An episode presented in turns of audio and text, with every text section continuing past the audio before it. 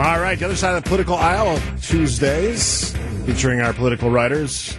It's a good one as well. Dan Shafer, he uh, writes for the Recombobulation area. Dan Shafer joining us on the phone today. Hi, Dan. Good morning, Steve. Thanks for having me on. Absolutely. So there's a lot of things we can talk about. We always go back and I always go back and forth with my guests before they actually come on the show. Let's start with Mike Gallagher, congressman from northeastern Wisconsin. Had a very controversial vote in the Mayorkas uh, debate in the House last week and announces shortly after he's not running. What do you make of it? Yeah, I was I was pretty surprised by the announcement. You know, in in, uh, in short order here, Mike Gallagher has gone from the uh, you know the GOP's top pick to challenge Tammy Baldwin to a rising star chairing an important committee in the House to not seeking reelection. It's uh, things happen fast here.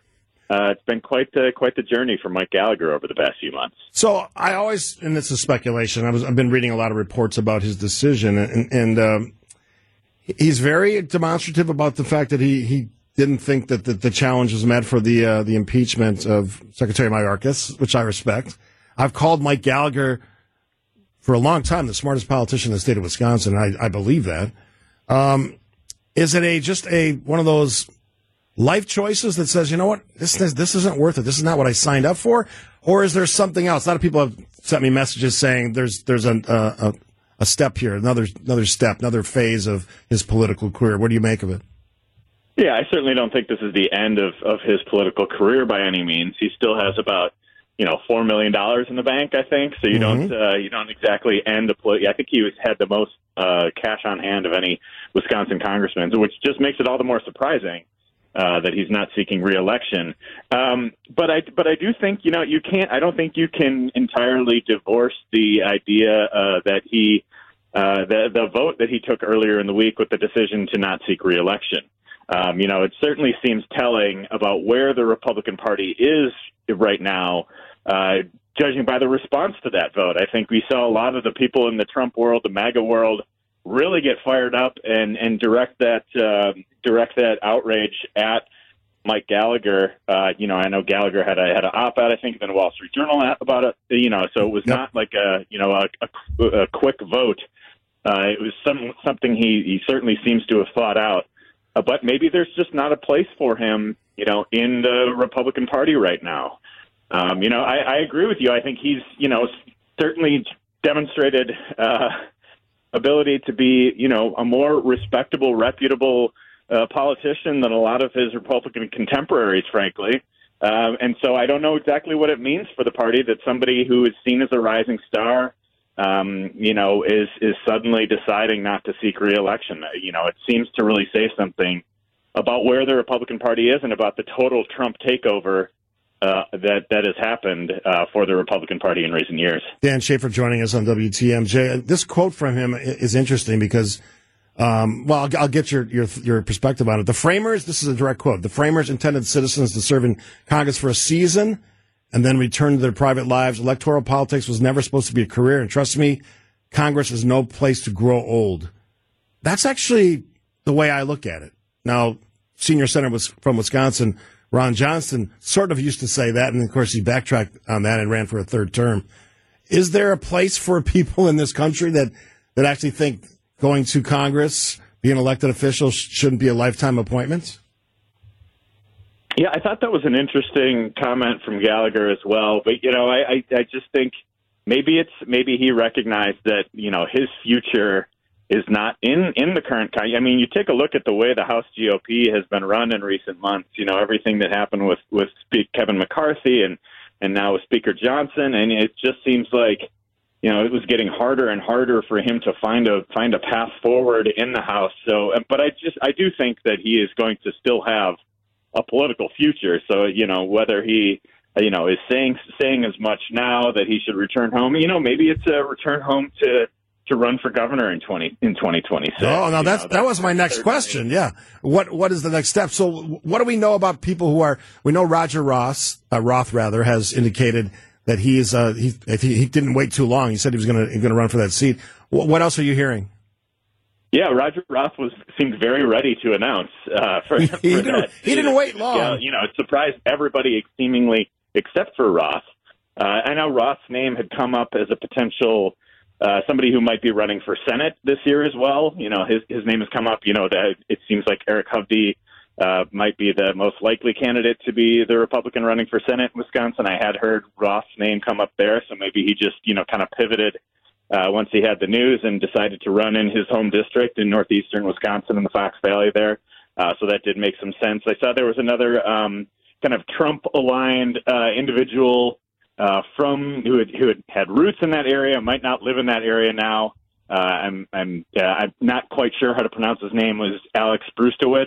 Uh, Bruesewitz. Right. Uh, apologies for the pronunciation there. And then Andre Jacque uh, of De Pere was also uh, mentioned as as potential candidate. Uh, you know, that's a very, as it stands, it's, that's a very Republican district. I think, you know, Ron Johnson got close to about 60% uh, of the vote there. So, you know, that you have to project a GOP favorite there. But I think, you know, I always, I always point to the Fox Valley as a really interesting swing region in the state. And, you know, while the, while the district is, has a heavy Republican lean, I imagine it will be more competitive now uh, with an open seat than it would have been with Gallagher running for reelection. Good stuff, Dan Shafer. I'll take a break here. After the break, I want to ask you about the, the legislature maybe giving a uh, re-review of the uh, Governor Tony Evers map proposal that they shot down previously with some uh, changes, um, and what the governor might do on that. We'll discuss that with Dan Shafer, our guest. Dan Shafer joining us, he does every Tuesday. He writes the Recombobulation area. Where can folks find your great writing, Dan?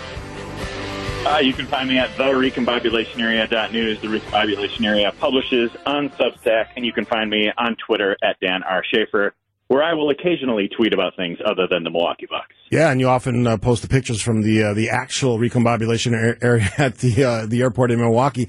Is that? I assume that's where the, the motivation for the name of the of your writing came from. Oh, absolutely. I, I love I love the name the recombobulation area. It's the only recombobulation area in the world uh, it's this uniquely Milwaukee thing, and I thought it'd be a great name for a political column because we often have such a discombobulating news cycle.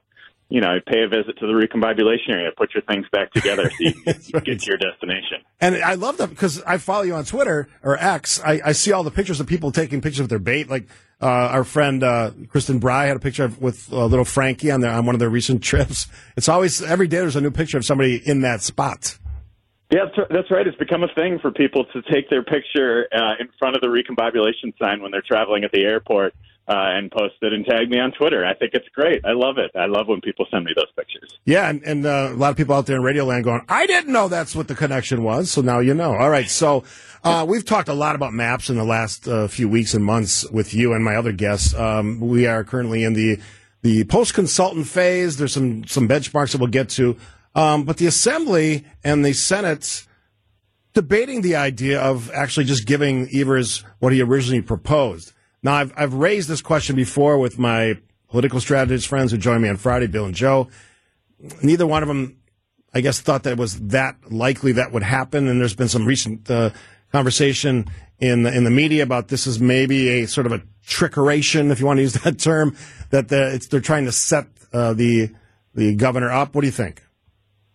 Yeah, I think it's a really interesting it's an interesting debate to be having. So I think, you know, basically what's happening uh, today is that the Senate, you know, has been discussing the, the, and I think the Senate would be kind of the key chamber here. I think the Assembly would be able to to pass a proposal if if it came their way, but I think the Senate um, would potentially uh, vote on whether they would pass Tony Evers' maps uh, the ones that he proposed, one of the you know kind of four submissions that are still being considered uh, by the Wisconsin Supreme Court. I think uh, most people say that they, these you know the four submissions that are kind of from Democratic groups and, and left more liberally aligned groups uh, are pretty similar, but that the Governor Evers map is probably the most favorable of the four for Republicans. Uh, so perhaps they're you know at this phase where they just want to say, hey we're we're uh, in a in kind of a bind here. We we would have uh, you know of the best opportunity to to maintain you know some level of majority uh, in in under Governor Evers' map. So maybe we pass those.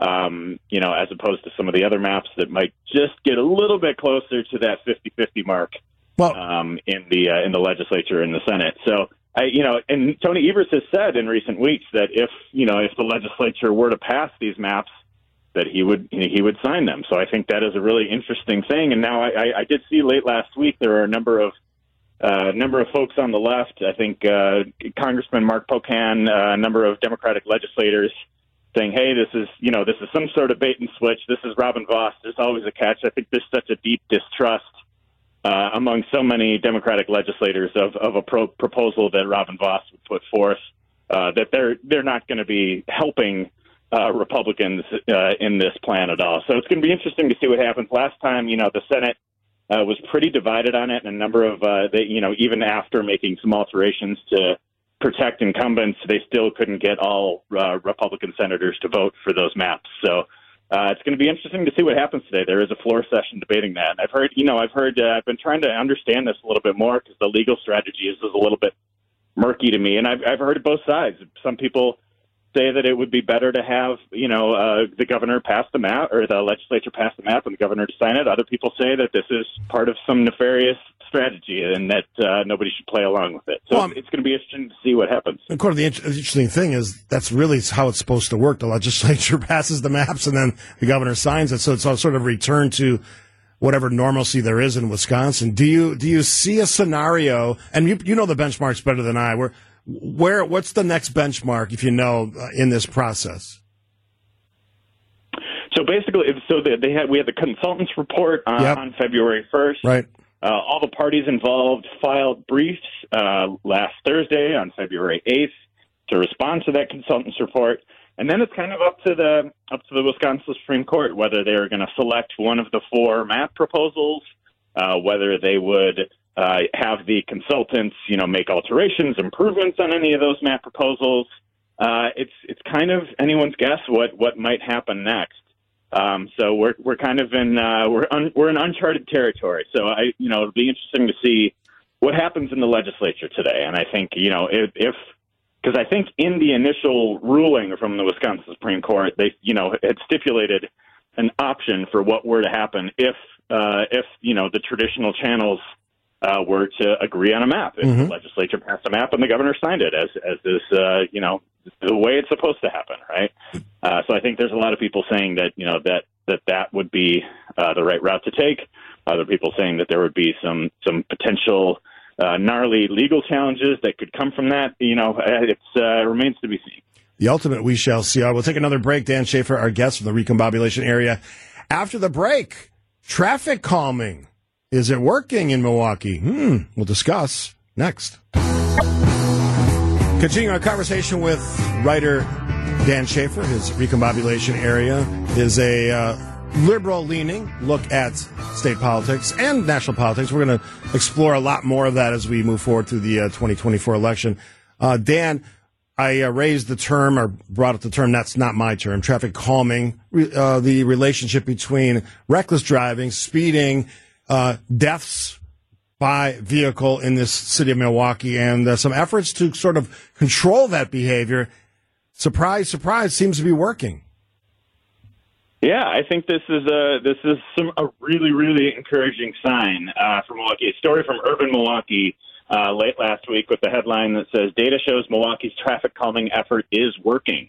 Uh, so they had a number of projects that they have been implementing. If you're driving through the city, you, you've seen, you know, some of these concrete slabs and, and protected bike lanes and some of these infrastructure changes uh, that we're seeing on city streets with the goal of, you know, reducing speeding, reducing reckless driving. Uh, and some of these projects are seeing some really, really encouraging early results. One of them uh, on, uh, I believe it was uh, Lapham Boulevard in the historic Mitchell Street neighborhood, uh, protected bike lane was added last year, reduced the four lane street to two lanes, uh, moved the parking lane away from the curb, and as a result of the changes, a 69% drop uh, in the number of speeding motorists. That's pretty incredible. That That's incredible. So I think yeah. that is an incredible number. I think you know there's so many different ways uh, that people look at you know ways to to address reckless driving. Obviously, there's a criminal justice aspect to it, but I think there's the infrastructure aspect to it I think can't be overlooked. And I think if you you know just make some some targeted infrastructure investments uh, to make these roads safer, I think it can be uh, really pay dividends. And I think that you know that type of thing. The more we see these projects across the city, Uh, you know, I think uh, city engineer Kevin Muhs was has really been championing championing this. Uh, you know, Cavalier Johnson really been championing this uh, as a way to address, rec- you know, one of the many ways, not the only way, but one of the many ways to address reckless driving in the city. And I think this is really encouraging. I think this is this is something that we should celebrate uh, when we have, you know, uh, demonstrable demonstrable success like this. Yeah, I love that it's data driven. I've been saying for years. Whenever you're talking about when it when it comes to how you, you, spend your money, how you enforce things, it has to be backed up with data. And this is one of those those exam- shining examples of, of how that works. The other one that they've utilized are, are something called speed tables, which are essentially raised crosswalks, right? Yeah, yeah. So it, I think there's there's those. There's the um, you know the, the different kind of bump outs uh, at intersections. You know, making it easier for, for pedestrians to walk across and not you know uh, not get hit by a, a driver. Um, and you know, there's so many different uh, infrastructure uh, improvements, infrastructure investments that we can make to address this. And I think you know the data showing a 69% drop in in one place, and I think it was close to a 40% drop uh, in speeding, uh, you know, clear, close to Humboldt Park uh, in Bayview. I think this is really encouraging, and I think this is, this is something that the city should start working with the State Department of Transportation on, because so many so many of the uh, most dangerous streets uh, around Milwaukee are actually state highways. You think of Fond du Lac Avenue, Capitol Drive, right. a lot of these places that have some of the uh, some of the worst crash data in the city. I think you know the more that we can implement these these targeted infrastructure investments uh, to make the roads safer for people, I think you know it is a great way uh, to address the reckless driving crisis from from one from one angle. Yeah, it's not a one time thing. There's 45 projects scheduled for construction this year. So it's the uh, the work is not uh, finished. They're going to continue to uh, try to enhance these roadways to make them more safe. Hey, I can't let you get out of here. I know you're a big Bucks fan and you and you often tweet or post about the Bucks. Uh, you gotta like well, one what they did last night, but two, um, this team is getting better at defense. Yeah, uh, I'm I'm very happy with what I've been watching lately. Last night was a great one. That uh, going against the defending champs you know, both teams rested after the day off during the Super Bowl, and uh, Bucks came out and played a terrific defensive game. And uh, you know, Giannis, of course, uh, had a terrific performance as well. I'm pretty encouraged. I think some of the low hanging fruit that was there for for Doc Rivers coming into Milwaukee, the things to clean up the transition defense. Uh, you know, just uh, the ability to protect the paint, get defensive rebounds. Some of those little things that the Bucks weren't doing uh, having an experienced coach that knows how to implement some of that uh, seems seems to be working so far. Yeah, Doc you Rivers. Know, know the record hasn't been great just yet, but I think I think over time we're going to see uh, we're going to see Doc Rivers, uh, you know, be able to to implement some things, especially on the defensive end. Very encouraged by that. Yeah, and Craig, congratulations, Doc Rivers. 1,100 wins as a coach in the NBA. That's pretty significant. Hey, um, and the other thing, I think there's some buzz starting to make sure that Giannis is MVP. What do you think? I, I, I like that. I, I sure like that. Yeah, I, I think the Bucks social media has been pushing that lately. You know, it's going to be interesting. It's going to kind of an open race for MVP. There's no obvious front runner. Giannis is putting up, you know, some of his best numbers of his career. He's shooting 60% from the field, know. which I think would be the first time in his career he'd done that. That's yeah. uh, that's a pretty remarkable number. If he can you know, score 30 points a game on 60% shooting, that's uh, that's that's an MVP statistic right there. All right, let's let's see what happens. All right, Dan Shafer, how can folks find your writing? Uh, you can find me at therecombobulationarea.news. Subscribe. You can get a free subscription or a paid subscription to help support our local independent journalism uh, covering news and politics in Milwaukee and Wisconsin. All right, we'll reconvene next week. Thank you, Dan Shafer. Thank you, Steve.